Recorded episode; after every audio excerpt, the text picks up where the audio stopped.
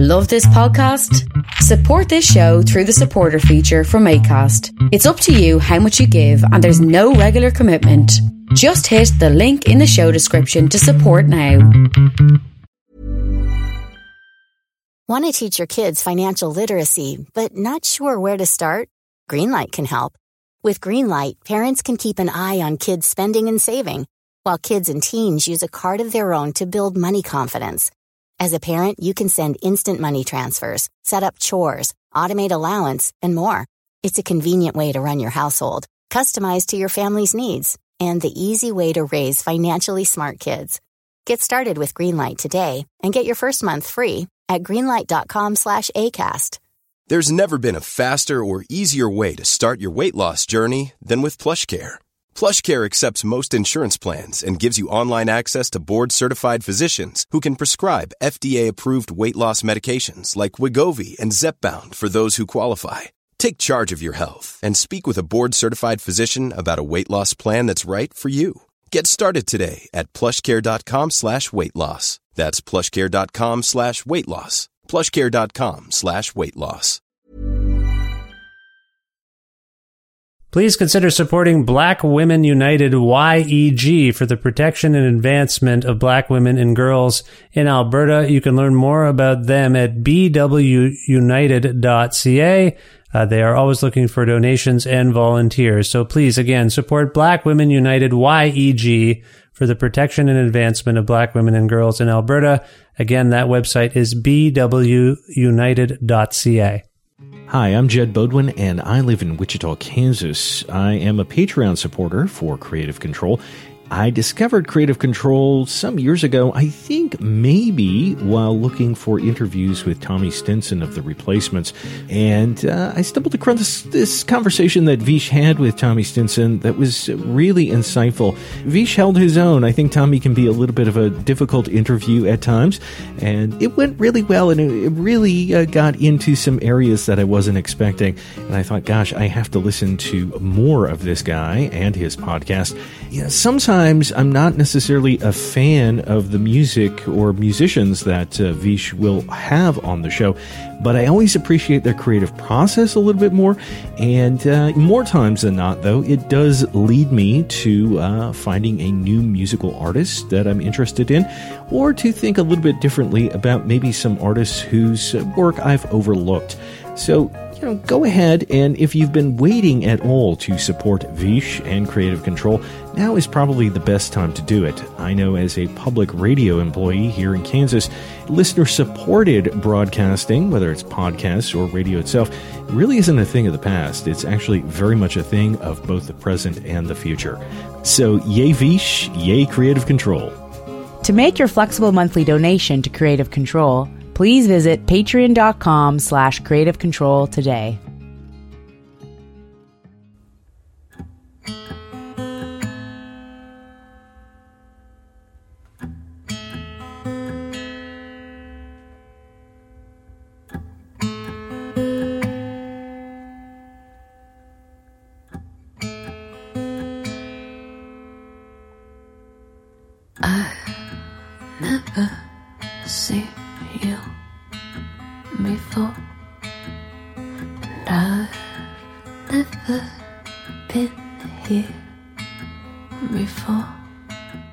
Vicky Mettler is a talented and inventive musician based in her hometown of Montreal, Quebec. Working as Key Avil, Mettler is an explorer of music who blends prepared guitar, vocals, electronics, and other instruments for wholly unique songs and performances steeped in improvisation and structure that have earned her the respect of peers, critics, and loyal fans. Following up on the self titled EP that Black Bough Records put out in 2018, Key Avil's stunning debut album was released by Constellation Records on March 11, 2022.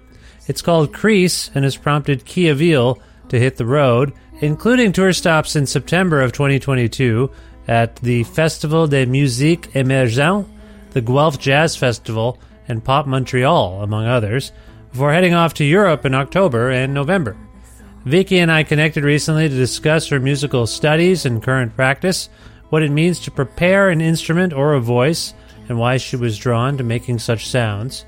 the kinds of spaces she tends to play in, her sonic and visual collaborators and their roles in her work, how and why she began to incorporate vocals into her music, and singers and lyricists who inspire her, the Guelph Jazz Festival, other future plans, and much more. Part of the Entertainment One Network with the support of listeners like you who follow and subscribe to this podcast and spread the word about it and make flexible monthly donations at patreon.com slash creative control plus in-kind support from Pizza Trocadero, The Bookshelf, and Planet Bean Coffee in Guelph, Ontario, and Granddad's Donuts in Hamilton, Ontario. This is episode 712 of Creative Control, featuring the thoughtful and idiosyncratic Key Avil, with your host, me, Vish Khanna. Just keep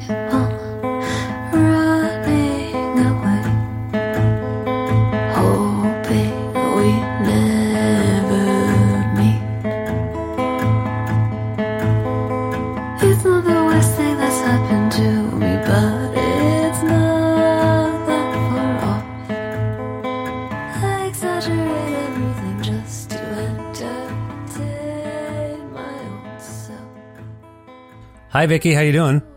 Hey, I'm doing well. Thank you. How are you? Oh, I'm well, thank you. Well, I am well. I should forewarn you. Uh, a couple neighbors down from me, they're doing some sort of construction.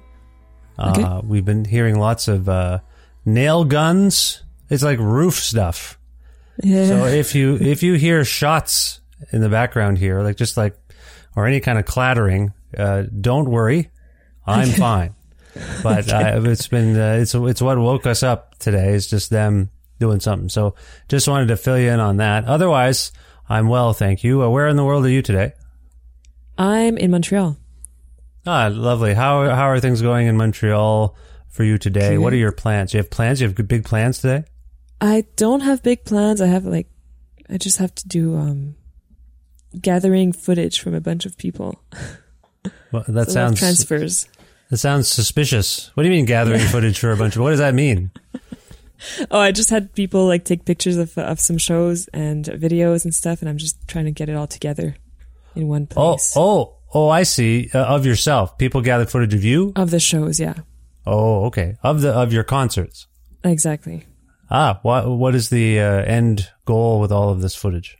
Ah, I, I there's no precise end goal. It's kind of um, it's kind of just to have it if people took it, you Oh, know. Just okay. Maybe maybe doing some kind of promo things or. Oh, we played at um we played at the SAT the Dome, uh, a few weeks ago in Montreal. So that was kind of uh something I'd I'd like to do again and kind of a particular event. So just trying to you know keep keep archives or I don't know. I see. No, no, that's fine. Sorry, did you say you played at a dome? I didn't catch what you said. Yeah, it's like a dome. It's like the um, it's the SAT. It's called. I think there's one in Montreal. There's a there's a, a few across the world, and they're like um like like surround audio spaces. Oh, so there's like a hundred. I think like 150 speakers, like in a dome shape. Oh, yes, I've heard there's some sort of electroacoustic uh, thing happening. Yeah, exactly. Usually it's a lot of visuals and stuff like that. Right. So okay. Uh, so yeah, it was. Yeah, I guess we just want to see what it looked like, what it sounded like, and uh I don't know. just gathering the footage. We'll say- see. We'll find out what happens. How did it feel to actually perform in the dome? It was good. It was good. It was very a big challenge, but it was it was fun. What is your general live configuration? Is it just you? Um, I used to play a lot of solo, and now I'm playing often with a drummer, so electronic drums and um, acoustic. Like he he plays like a, snare, like a prepared snare. Mhm. So it's kind of just yeah, just electronic drums mostly with a bit of acoustic um, preparation, Okay. and then I play guitar, sing, and I have like a bit a, a few pedals. Uh, prepared snare is what? Uh, you put a wallet on it. Put something in the in the Uh, yeah, it could be anything, you know. anything. Right. um, okay. just like to change the sound and then he passes it through electronics filters and you know granular pedals and just to kind of try to replicate the fi- the feel of the album without only using samples from the album. Yeah. Yeah. So making it a bit more reactive and and so yeah, it's uh, it's really great actually how he um brought all this music together. And this is I'm talking about Sam Gugu. Samuel Gugu is uh, the the drummer that I play with. Oh yeah, I was going to ask that. Uh, do we do, what what do we know uh, them from other projects, or would we know them from other projects? Yeah, so he plays. He has a he has his own project called TDA, and um, he plays in a bunch of bands.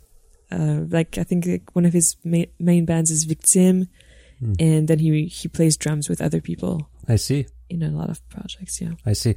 Now you you have an interest in prepared sounds of all sorts. Is that a fair assessment? Yeah, that's true. I do. I, do- I, do like to play the guitar that way. You particularly guitar. Is guitar your first instrument? Yes. Right. So, do you have a sense uh, of uh, where your interest in preparation, uh, not simply, actually, you know what we should do here, Vicky, because there might be people who don't really understand what to to prepare an instrument, what it might mean.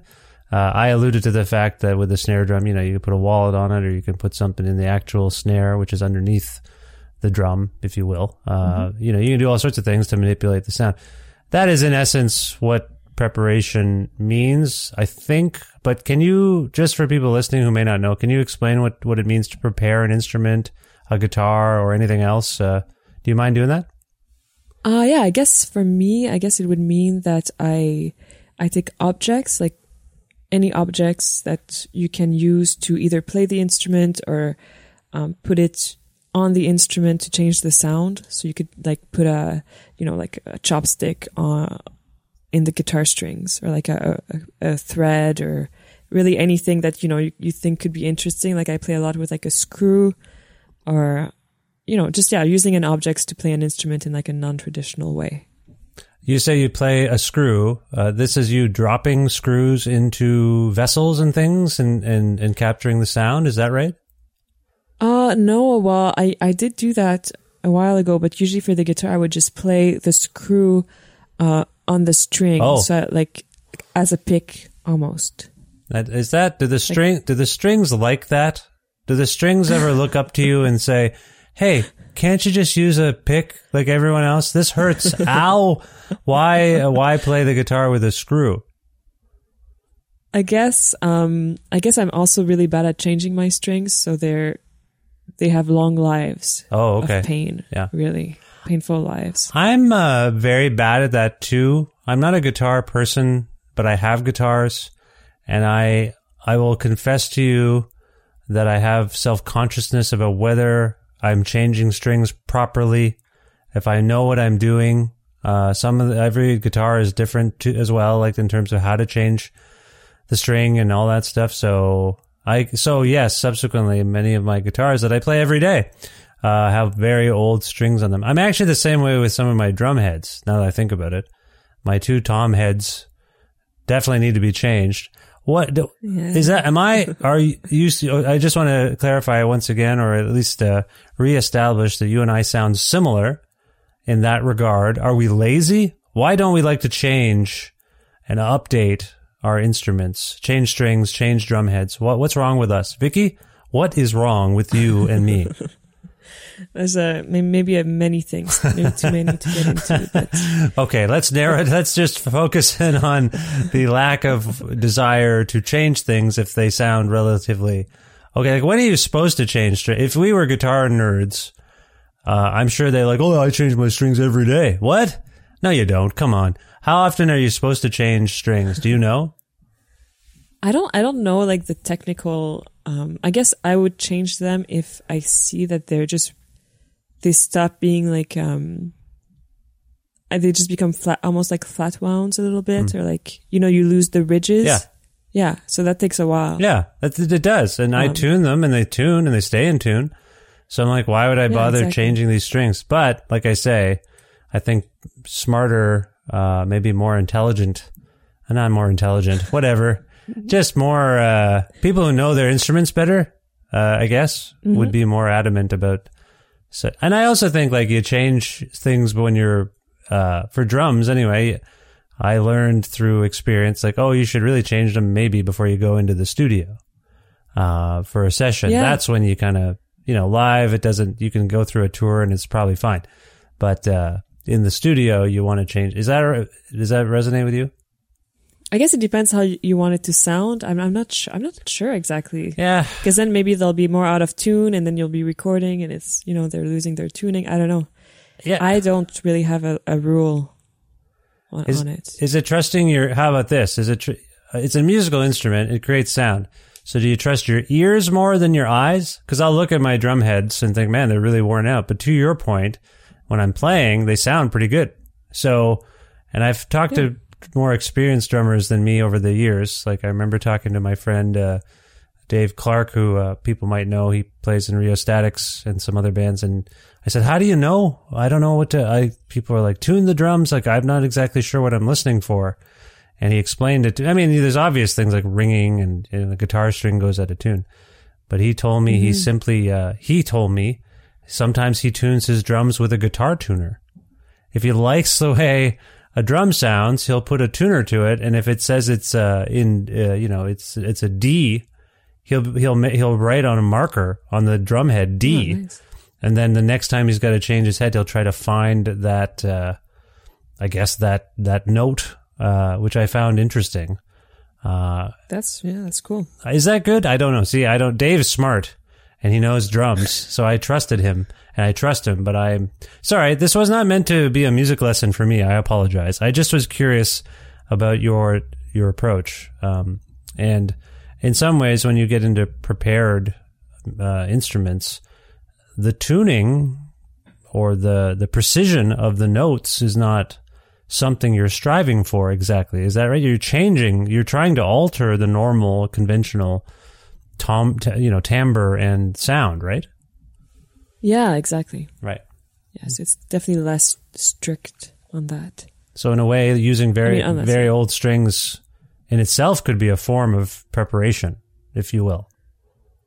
Yeah, I guess so. It's All a different sound. Yeah. See. So Okay, we got to something. Yeah. So I'm sorry I cut you off. Did you really explain the your your view of preparation, or do we get to it? I feel like we did. I think so. Okay. Okay. Yeah, I think so. Okay. Now, what we did, I don't know if we established this. What drew your ear to preparation and, and these kinds of like, uh, you know, unconventional uh, approaches to playing music? Do you remember this? I guess I I've always been drawn to like a, a rhythmic approach as opposed to like a harmonic or melodic appro- approach in a way.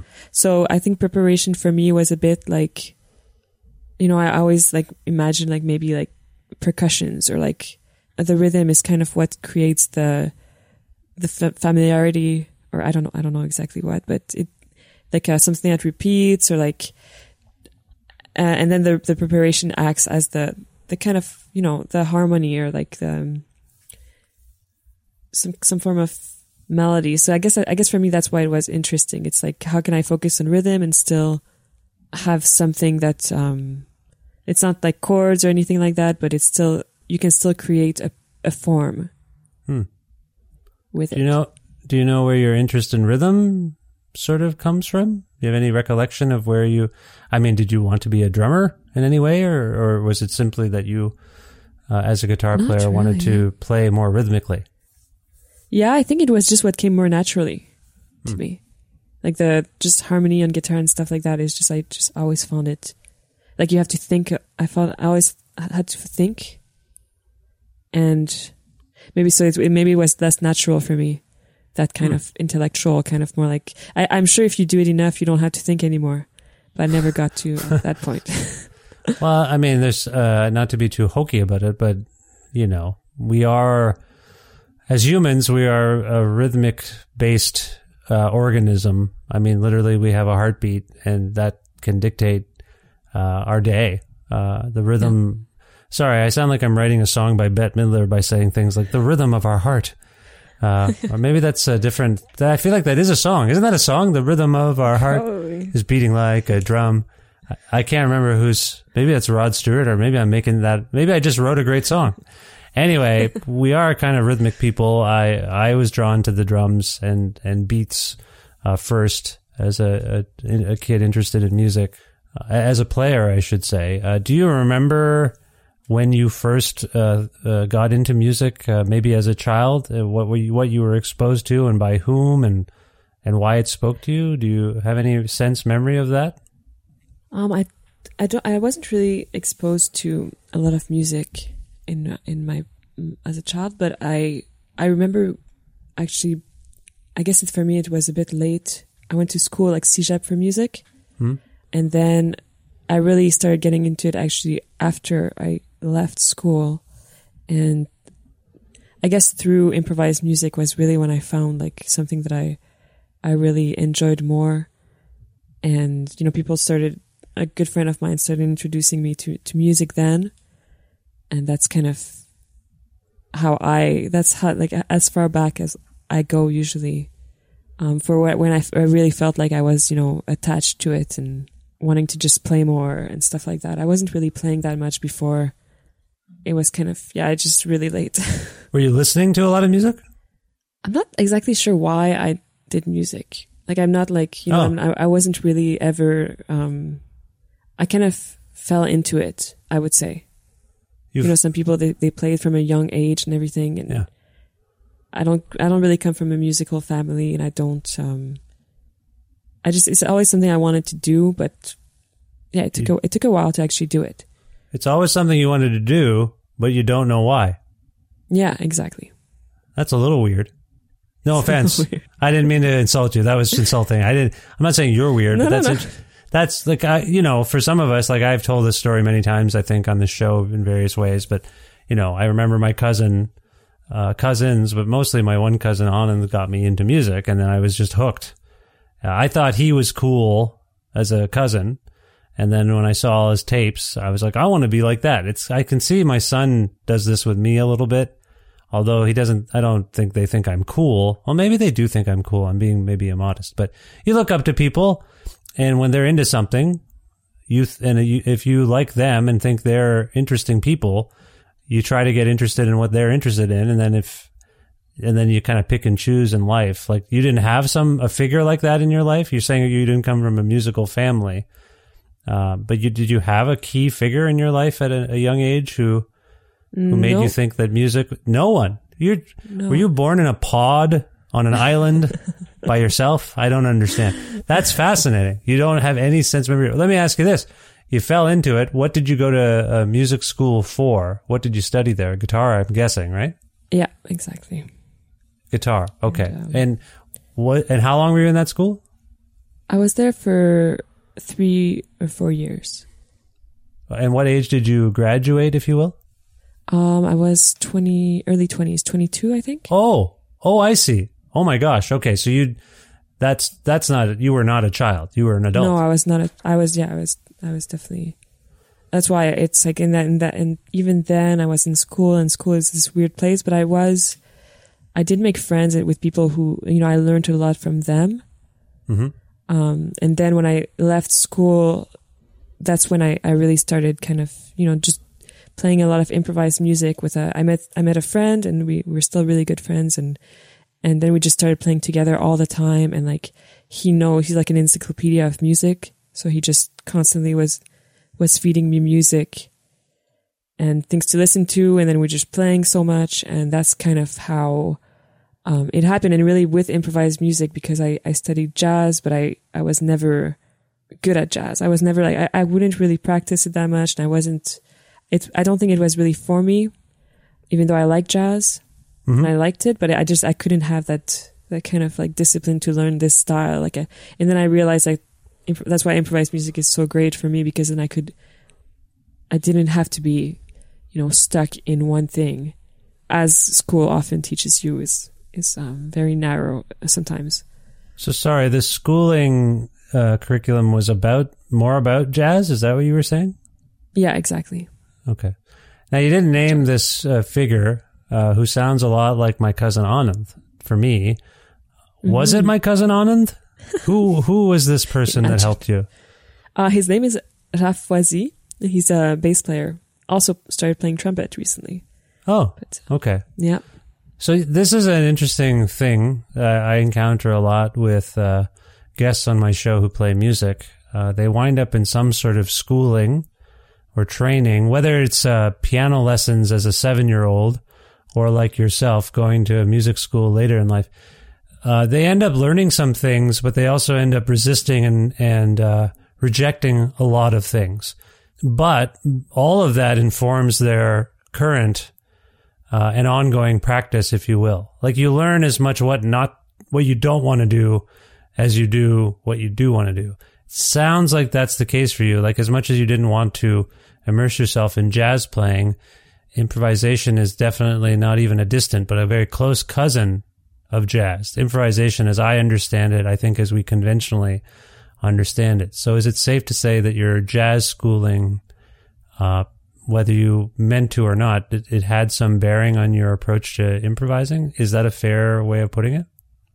I think I would say that like what I learned in terms of like very basic rhythm and harmony, but even there I don't I don't see it that way. I don't think anything that I do is related to jazz, really, as much Yeah. as it's related to rock or to any other style of music. I, I don't I don't feel that from that I, I don't feel like that's what I got from schooling. Like it was more more like a way of listening or not or Hmm. just a, an attention to to sound or rhythm, you know, just playing, Yeah. just just play, learning how to play, you know, anything really, just like the the basic of music, like reading music a little bit, like kind of like stuff like that.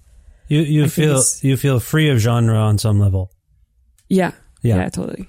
Are you yourself a pop music fan in any way? Uh, pop meaning not necessarily what's currently on the charts, but just like, you know, structurally, st- repetitious structure, if you will, which can ha- occur in improvisation, of course, as well. Uh, some sort of anchor or figure. But are you a pop music fan at all? Yeah, yeah, I do. I there's I, I listen to all kinds of music, Yeah. really. I bring it up because uh, I was playing your brilliant record here, Crease, in the in the car in the last couple of days, and I it's been some months since it was released, and I had it on in the house, uh, and I put it back on over the last couple of days, and my son chimed in, "Oh, this is the this is the person who sounds like Billie Eilish," and I was like, "What? Huh? That's interesting." I had a conversation with someone else about uh, a fig- uh, people like Billie Eilish and Lorde recently, and they were quite. Oh, I think it was Joan Shelley. She's a folk artist from America, and she was just talking about how it seemed like the whole culture had shifted to this rhythm, sort of. Uh, I, let's call it prepared rhythm. Um, where, where that's all you heard after a while was just sort of prepared drums, uh, prepared rhythms. And my son picked up on that on your record. He picked up on the rhythm.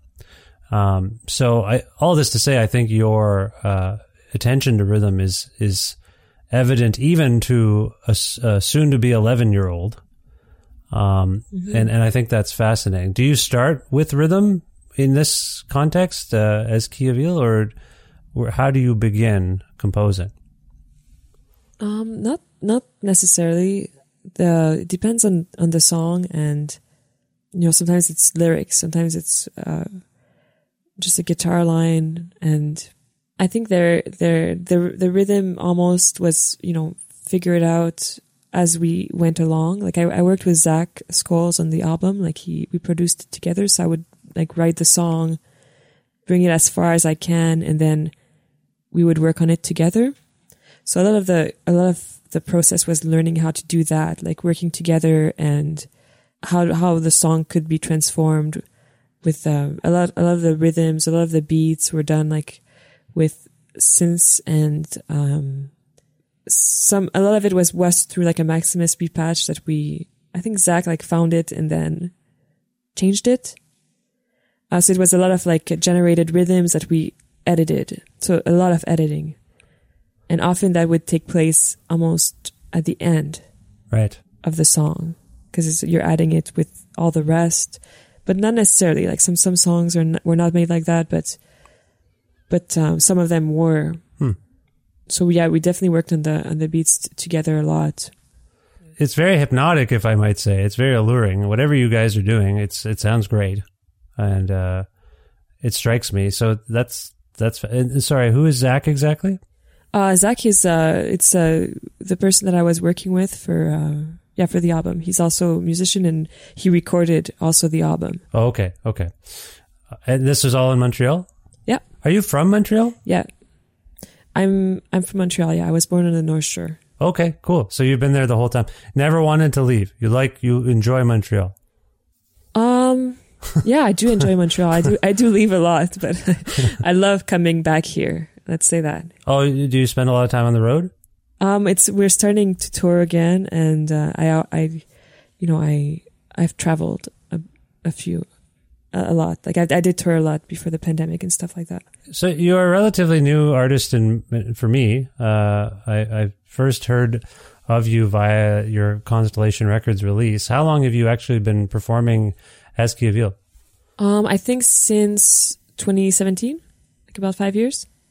I see. Okay, and and in that time, you've you've crossed the globe. I did, uh, yeah, I did a bunch, especially during the last years because I put, I put out the NEP in 2018. hmm So then I spent a lot of 2018, 2019 touring, a lot of tours in the States. And I, I did like one tour in Europe. So I wasn't touring Europe that much. And then the pandemic happened. And then, um, now we're going back to Europe a lot more. So Were hopefully the you- States again, but Were you on the road during the pandemic? Like, or sorry, at the advent of the pandemic? Did you? uh, There's a few artists I've spoken to who had to like hightail it home from Europe as the pandemic struck. Were you on the road at the time? no, I was, I was here. I was Okay. actually finishing the album. I see. Okay. Oh, so your most of your pandemic time was spent just finalizing this record. Actually, we, we were mixing the album as the pandemic was starting in March. Oh, okay. So so we were we were we were done. We were just mixing it, and then we I see. finished mixing it right as you know we went into lockdown. What is it like to? Uh, and, and then you subsequently have obviously released the the record uh, during a, a period of, of of some measure of stillness or uncertainty. What has that been like for you as a, a relatively young artist uh, who's trying to establish yourself? Uh, what has it been like to to try to do so in a period where people feel so unsteady and everything's uncertain and things are being canceled left and right? I can imagine what this must be like for you, but can you articulate that? Uh, how has it been? I guess there's there is always uncertainty, but I guess you start to to expect it or to you know you plan things. Like I always plan things anyways, um, and then I, you know, if it gets cancelled, then it gets cancelled, and if something happens, you know, you just kind of live with the flow. It it has been harder because of the pandemic, because of for booking shows especially. Yeah. Just because of the it created such a backlog of touring musicians and that we're still catching up on that. And there's less venues you know we lost a lot of venues. Yeah. um not many, many things happened that it's not the same world as before i think. Uh, even for diy touring and stuff like that I, I don't imagine it's it's easy. And so yeah you know you you learn to to live with that. And at the same time like i was always doing like a very diy touring beforehand so it was never nothing was really certain anyways Right.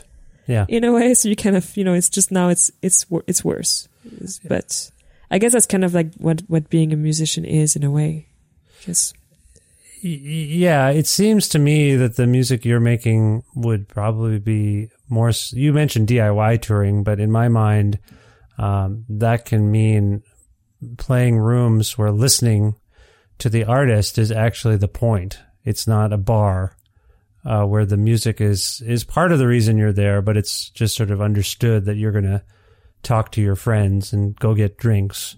Is it fair to say that you would more likely play, let's call them listening rooms, alternate spaces, as opposed to conventional rock bars? I'm sure you've done your share of both, but um, do you do one more than the other?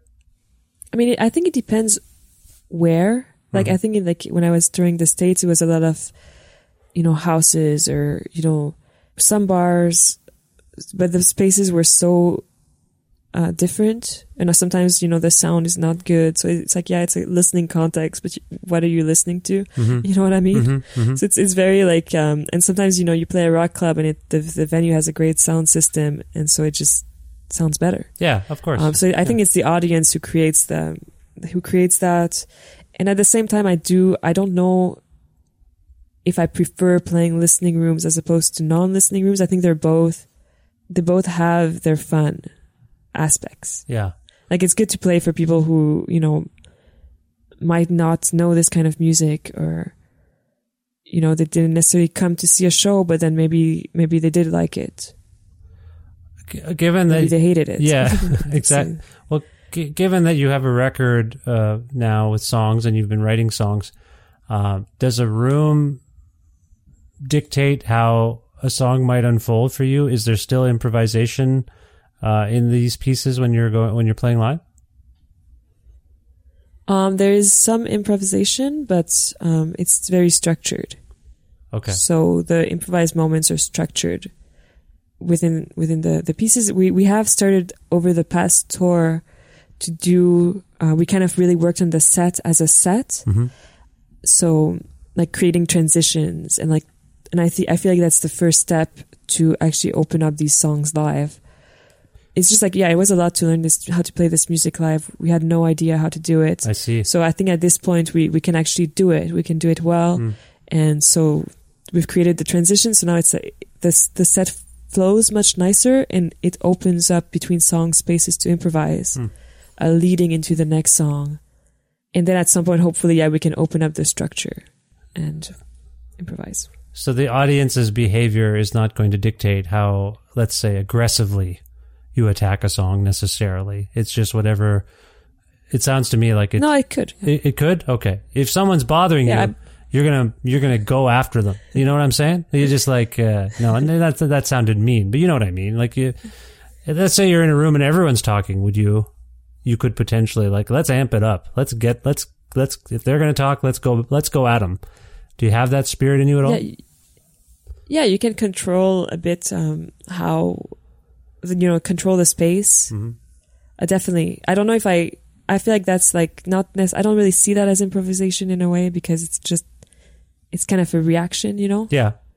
Like you, you could be playing like a composition and still do that. So I think yeah, that that definitely we can we can definitely do that. And also I I turn now with Zach who worked on the album and who is doing sound live, and so definitely he can also he knows the music so well, so he really plays with how it sounds in the room, which is great to have Yeah. that to ha- that he can do that. So so we're definitely a, a team. Like I see it as a as a band. We're like a three piece.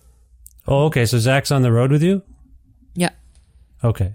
Now you are also a vocalist and a songwriter. Uh, tell me about your approach to singing in this configuration. It is in itself very unique.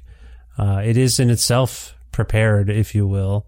Um, tell me about your vocal approach here, and, and potentially also, uh, you know, how you view, uh, you know, lyricism and songwriting as playing a role uh, in this uh, in this project. Can you talk about that? Hmm Actually, I started singing basically in 2018. So for me, it was really late that I, I started. Uh, when I started write, wanting to write songs, that's when I started singing, and so I'm still discovering how to sing in a way. And so the process of singing on the album was long. It was very a very long process.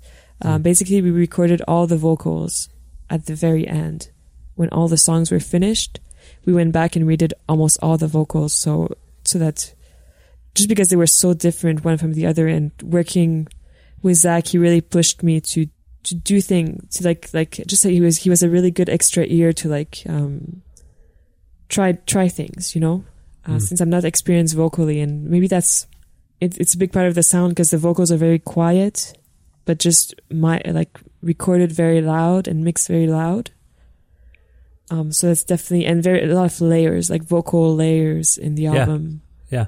and that's you know that's partly because I I I'm I can't really sing loud. Like even live, like I'm I'm working on it, and it's like it's technical, but also it's it's a nice like intimate space that I think it fit really well with the albums. But it was a process of discovery Hmm. over about three years, and live, yeah, li- live it's uh sometimes is a nightmare. but somehow we somehow Zach makes it work because it's just like feedback and yeah. I imagine having Zach there for your approach to singing uh, is is essential. If a It- it, sound can be. Yeah. a sound person who doesn't know your style may not know how to mix it. Uh, is that what you're getting at? yeah, totally, Yeah. totally. So you say you started singing in 2018 after not singing and not really feeling like you could sing. Do you know what compelled you to actually start vocalizing? I think it's just wanting. I just wanted to. I, I got like really into Jenny Hval, and I was Hmm. I wanted to write it. Like she was like I was like I have to write a song. Like my band had broken up. I had like an, in, but an instrumental band, Mhm. an improv band, and then we just it fell apart. And I was I just wanted to do something on my own, and I wanted to try writing a song. And so I I figured I I should sing. Hmm. it would make the song more song like. So Do you have And then- song songwriting? You mentioned Jenny Hval as a singer, I think, uh, and and potentially as a songwriter. Do you have songwriting influences? I mean, literally, like people who use words uh, in a, in a particular way, whether they're prose writers, poets, journalists, or you know, songwriters. Do you do you have people you look up to or admire? I really like um, uh, Juana Molina. Is it was Mhm. a big influence on on this songwriting. Uh, Fiona, Fiona Apple, PJ Harvey, always. Yeah. Like I'm always uh, kind of discover. I was I was really also into like this heat, like the Deceit album. hmm It was a big uh, big songwriting, um, but more like the feel, the the vibe, and stuff like that. Who else? Yeah, just just uh, those are those are some of the people that I I, I really went went into their work. Right. So in re-recording your vocals for Crease, as you mentioned you did, which I assume you did primarily because you felt like you could do it differently and potentially in your own view better than you had before. Is that what you were kind of intimating? Yeah, exactly. Just you didn't feel like it was up to snuff and you wanted to give it another shot, right? Yeah, yeah, exactly. And like I, I think it was kind of that's also you know the the way we wrote the album like it's it's it was one song after the other. So by the time we finished the first song and we got to the last song, it had been probably 2 years. Hmm. And so we were not working on multiple songs at once. We really worked on one at a time. Hmm. And so re-recording the vocals brought them together aesthetically. Yeah, and I, f- I think. yeah, I agree, and I feel like your vocal is like a, a lot of artists these days. Uh, it- I mean, I think vocals are always a texture, obviously, in a song. They're not simply the voice. Like, it, depending on how it's recorded, what's done to it, the voice can be an instrument, uh, just like another instrument, if you will. I feel like your voice is employed that way a lot of in a lot of ways on this record. But I'm also curious about if you if you have an overarching sense of where this what the songs are sort of uh, capturing for you at this moment in time. Uh, if I look at the song titles, they're a little enigmatic. I don't know necessarily how they relate to what you're saying, but I'm also so captivated by the sound of your voice that I'm not uh, always homing in on the words, if you will. But I know you spend time on them. Uh, just in that regard, do you think you're giving equal weight to how you're saying things uh, and, and and what you're saying, uh, or do you feel like you're putting a some sort of uh, priority over like how what I'm saying fits with everything else going on sonically, or or is it just as important to you to convey uh, the meaning? Sorry, I mean maybe this answer is obvious, but I'm just trying to. You're a very unique artist in this regard. I think everything is a bit off kilter, and but I think very Yeah. very thoughtfully rendered. Like the sound of your voice meshes very well with the sound of the instrumentation. But sorry, can you speak to mm-hmm. what I'm getting at in terms of what you're trying to convey and also how you're putting your voice across? Yeah, so I guess I guess it's a you know it's like the meaning of of the songs and stuff like the words are, are definitely chosen. Um, sometimes it's sometimes they're also improvised, but they're put together in a way that makes sense but also remains abstract. And I think I, I like that. Um, like there's, I feel like the words they could mean something if you if you were to read them, but it's not really. I don't think that that is really the point. It's they're very like uh, image imagery based often, or like trying to describe like a, a very simple emotion, but like in a way that's more, you know, like uh, creates imagery really. And sometimes it's it's just based on rhythm. So I even like I write out the rhythm of that the melody should be, and then I f- try to find words, and then by doing that, you know, I go through like I always have books of words and phrases, and so I just go through that and I, I find okay, well this phrase maybe could work. So it's it's kind of like putting together a puzzle for some of the songs. Some of the other songs are just like you know they come together really easily, and some of the songs have like three words. Yeah. So it's like it's very um it it depends a lot, but I'm not um if I am trying to convey a message, I'm not I'm not I'm going to let that up to the listener to figure out their own message, yeah. you know. Fair fair enough. Because things change too. Like when you write a song 3 years ago, it doesn't mean the same thing now when I sing it. It's it's not it the the meaning of a song doesn't stay the same even for me as no. the person who wrote it. so. Absolutely, yeah. This and and the yeah the context of someone's listening experience can change. Uh, this is why we Mm-hmm. often think that a song or an album is prescient, but it's really that you know. I don't know. It just depends on how, when you listen to it. It, it just might mean something totally different. So I appreciate that.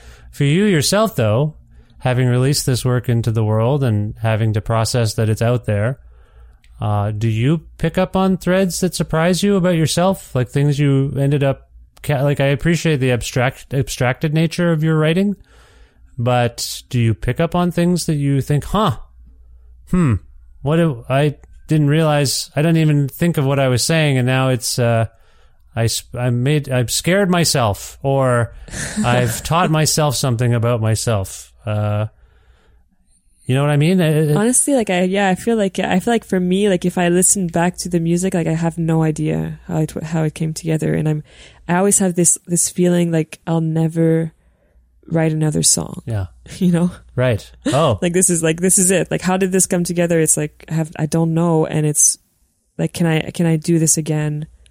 Um, I don't I don't know. Hmm. okay. So Huh. it it is it does surprise me.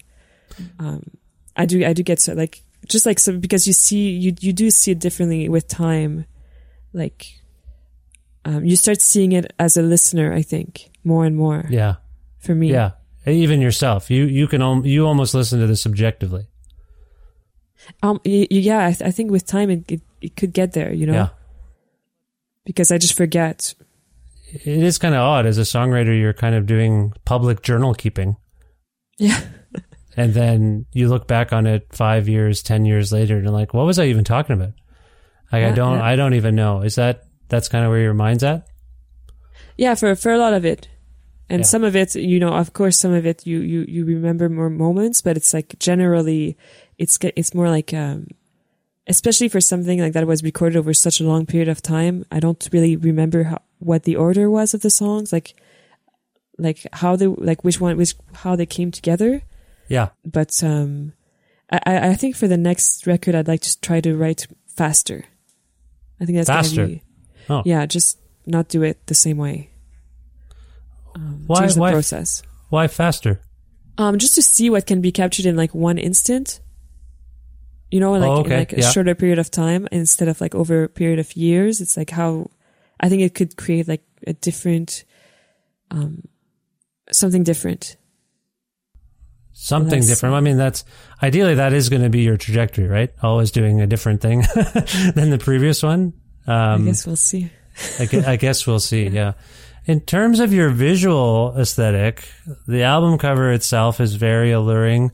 The videos that accompany some of these songs are very visually compelling. Uh, what is is that all you're doing? Is your do you have a background in visual art as well?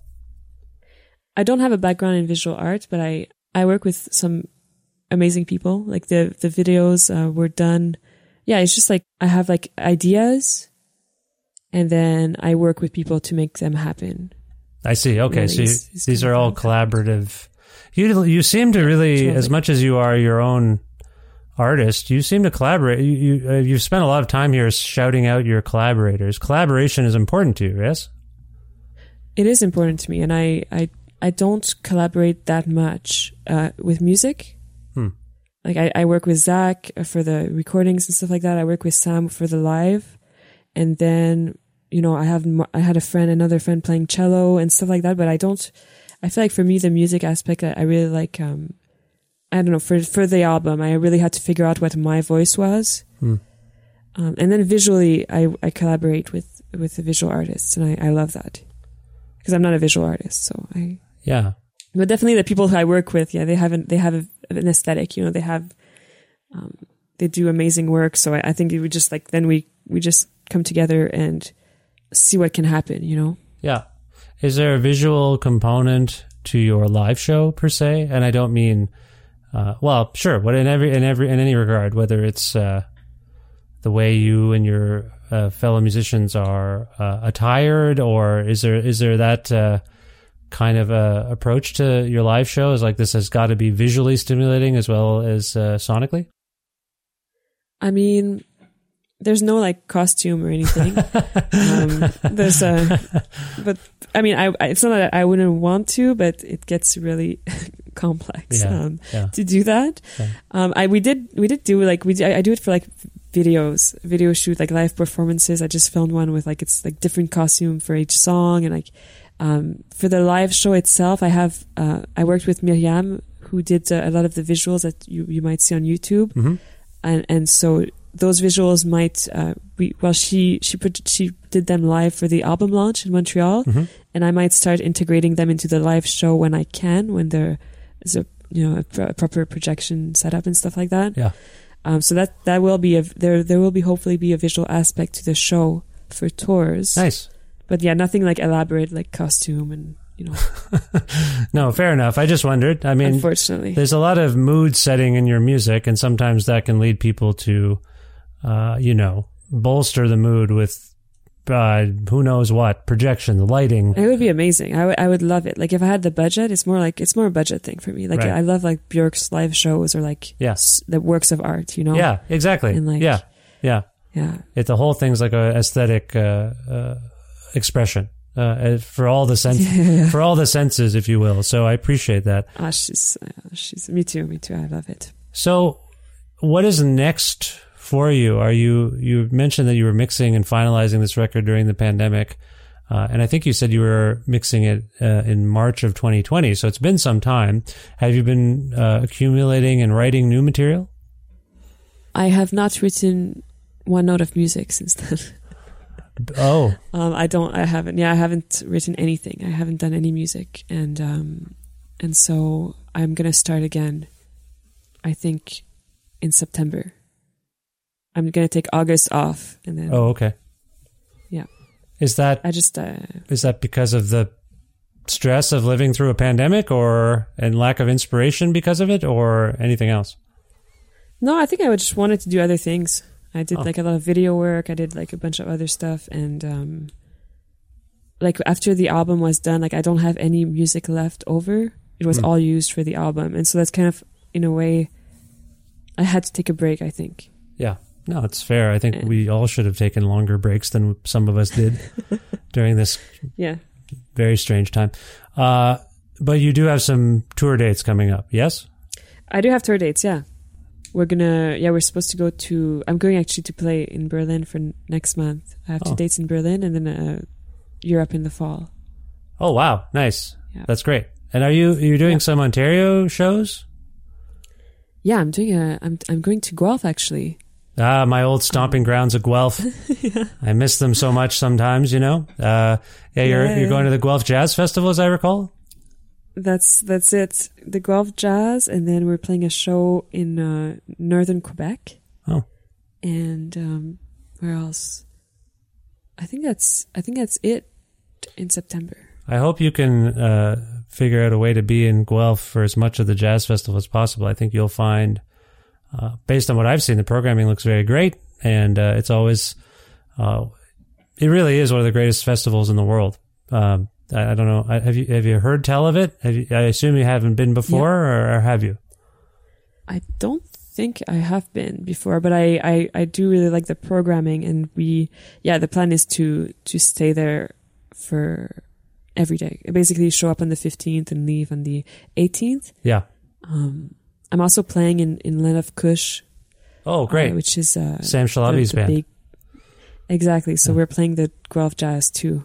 Oh, that's great. So yeah, it's going to be a lot of friends and lots of great music. I think. Oh, that's fantastic. Well, I'm very uh, happy for you, and I'm happy for Guelph, and I'm jealous of Guelph that they get to see you because I. uh, have you ever come out to? Do you think you'll ever come out to Alberta? Um. Yeah. I mean, I did. Didn't I? Think I played in Calgary. Oh, oh, for like Calgary, Sled Island a or something, or ago. I did do Sled Island, and I did another show with. um I think it was organized by Chris Dodge. oh yeah, Bug Incision, yeah, Chris, yeah, yeah, yeah, that's great. Bug Incision. yeah, Yeah. Exactly. yeah, yeah, yeah. So I think it must have been 2017 or something. Oh, sweet. Okay. 2018. Yeah. 2019. Yeah. I, I wasn't here then, and I'm in Edmonton, but I will. I, I hope uh, I can see you at some point. I also hope I feel compelled to go to shows uh, by that point too, because I've been a little uh, skittish. But in any case, uh, no, that's lovely. Yeah. So if people want to learn more about your work, Vicky, um, I assume CSTRecords.com, the Constellation Records site, is one place. Uh, is there anywhere else you'd like to direct people? Um, I guess I, I have a website and I have well the Bandcamp too, just and and the YouTube. Like you know, there's a the all the videos and stuff like that, all under the the same Key Avil name, so it's pretty pretty easy. I, I don't normally like asking people about their band names. I think it's personal, and I think often the stories aren't, uh, you know, they're just like, I don't know, I named it this. Leave me alone. But that's an interesting. What is the origin of your? May I ask? And I apologize. I've tried to say that to apologize in advance. What is the origin of this name? What does it mean? I feel like you're not gonna like the answer. Uh oh. Is it about? Is it about me? Does this have something to do with me? Did I do something wrong? no, because it, it it's I I guess like key is like Vicky, the ending of of the name, but it's um the other Avil is uh it's kind of what you just said. It's it's I was brainstorming like trying to find something that sounds good and doesn't really mean anything. Hmm. Um, and that's kind of the one that stuck. It's not a proper. It's not a proper word. I don't think so. Okay, you made it up. It might be. It might be in another language. I, I mean, I, I couldn't find much.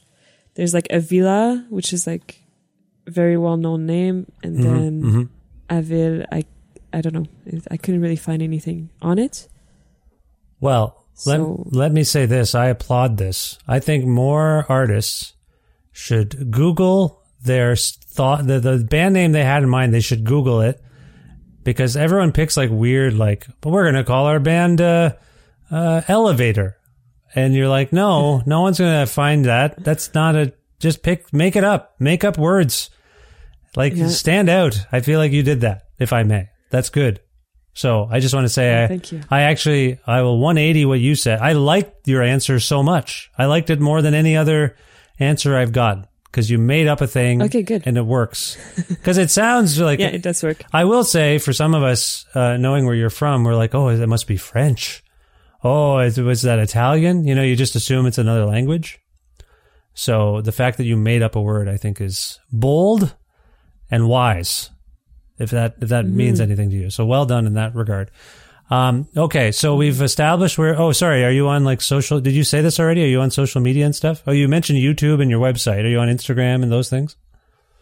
Yes, Okay, of course. Okay, well, well, everyone can find you there, and I'll try to direct people there. I'm on Instagram too much. Are you on there too much? Oh, okay, I didn't know that. I'll. Probably. I should. I'm sorry. I'll take a look at your Instagram. I can't. I try to go on there and then. I don't post that much. Okay, all right. I'll take a look. I'm sorry.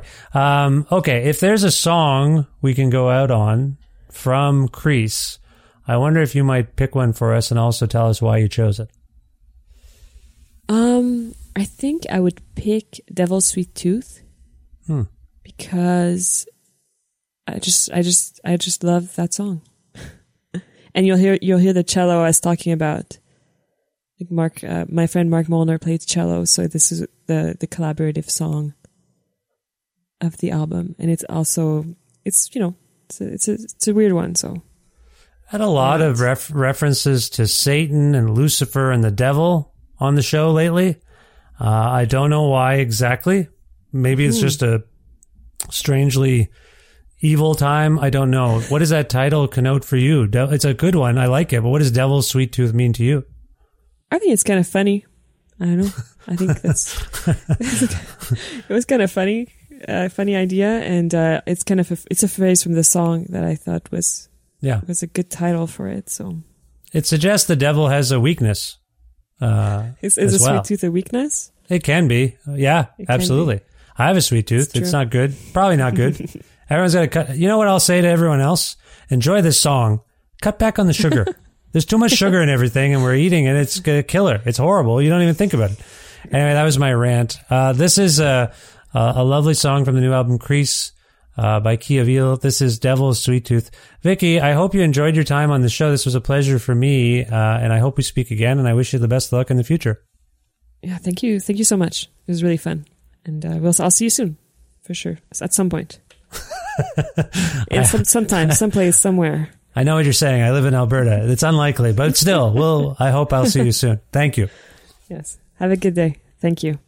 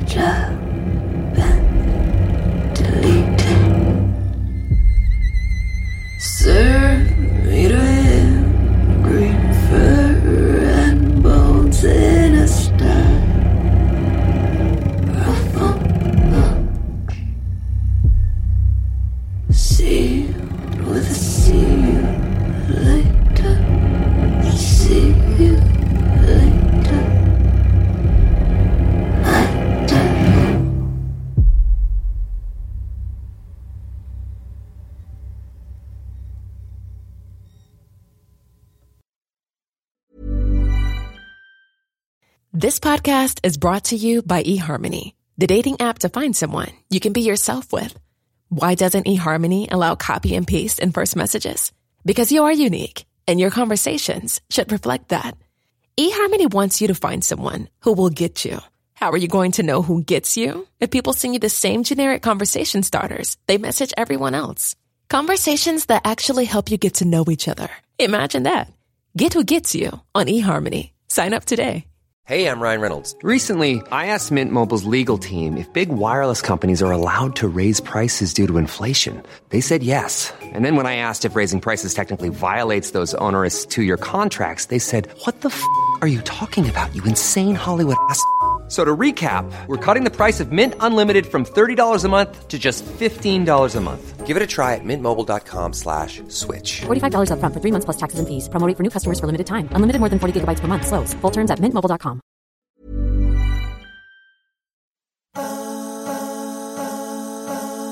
Thank you so much once again to Vicky, aka Key Avil, for appearing on this, the 712th episode of Creative Control, which is part of the Entertainment One podcast network and is available wherever you get your podcasts. If you can't find an episode that you've uh, you've heard about, people have told you about it, and then you subscribe to the show or you follow it, and you can't find it because maybe it's too far back and something's wrong with some sort of robot algorithm thing. I don't know. Anyway, if you can't find an episode you've heard about, or if you want to learn more about me and sign up for my monthly newsletter, please visit vishkhanna.com. You can also like Creative Control on the Facebook. You can also follow the show on Twitter at Vish Creative, or you can follow me directly on Twitter and on Instagram at Vishkhanna. Also, please visit patreon.com slash creative control to make a flexible monthly donation to sustain this podcast. Now, again, you can you can pledge any amount you want, and you can change it at any point in your life. You can pledge for a year. You can pledge for the month. You know, I mean, it, I forget how it works, but I think yeah, you, if you pledge for a year, say you pledge uh, a hundred bucks, and that that's going to cover you for the year. Well, uh, they'll take it out of your thing there, your money place, and then uh, I'll get it, and that's good. But if you want to change that at some point or delete that, uh, then you can. And if you do it by the month, if you go, I want to donate six dollars, uh, and then that's good. But then you want to change it to four dollars. Anytime you want, you can do these things. It's not uh, etched in stone. However, six dollars or more a month grants you access to exclusive content, including a bonus time sometimes with my guests, uh, old interviews from uh, my archive uh, of things I've done uh, beyond this podcast, and some of those can be very interesting, I think. Uh, what else happens? Oh, you get the show early. You get the show uh, ideally about a day earlier than everybody else, but it depends on my production schedule. I'll admit that, but still, you get it early. And that's it. If you want a Creative Control t-shirt, you can message me on there and I'll get you one while supplies last. Again, patreon.com slash creative control for you to support this show and thank you in advance for even thinking about this. Also want to thank Pizza Trocadero, The Bookshelf and Planet Bean Coffee in Guelph, Ontario, and Granddad's Donuts in Hamilton, Ontario for their in-kind support for this show. As always, thanks to my dear friend Jim Guthrie who lends me music for this show. You can learn more about Jim at jimguthrie.org. And finally, thank you so much for listening to this episode with Key Avil and checking out her music via Constellation Records and wherever else she uh, has or will put out music. Thanks for subscribing to Creative Control and following it and telling your friends all about this podcast. That's how the word is spread and the show is supported. So thank you for all of those things. I hope you're well and you're staying well, and I'll talk to you soon. Bye for now.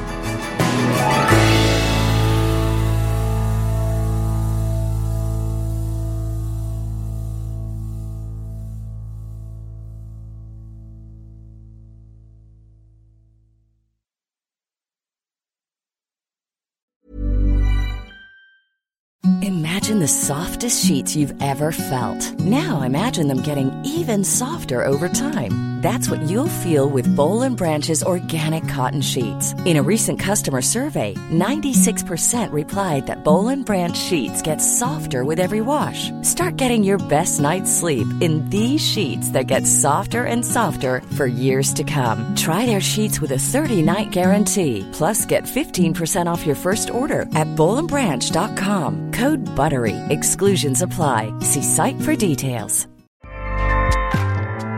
ACAST powers the world's best podcasts. Here's a show that we recommend.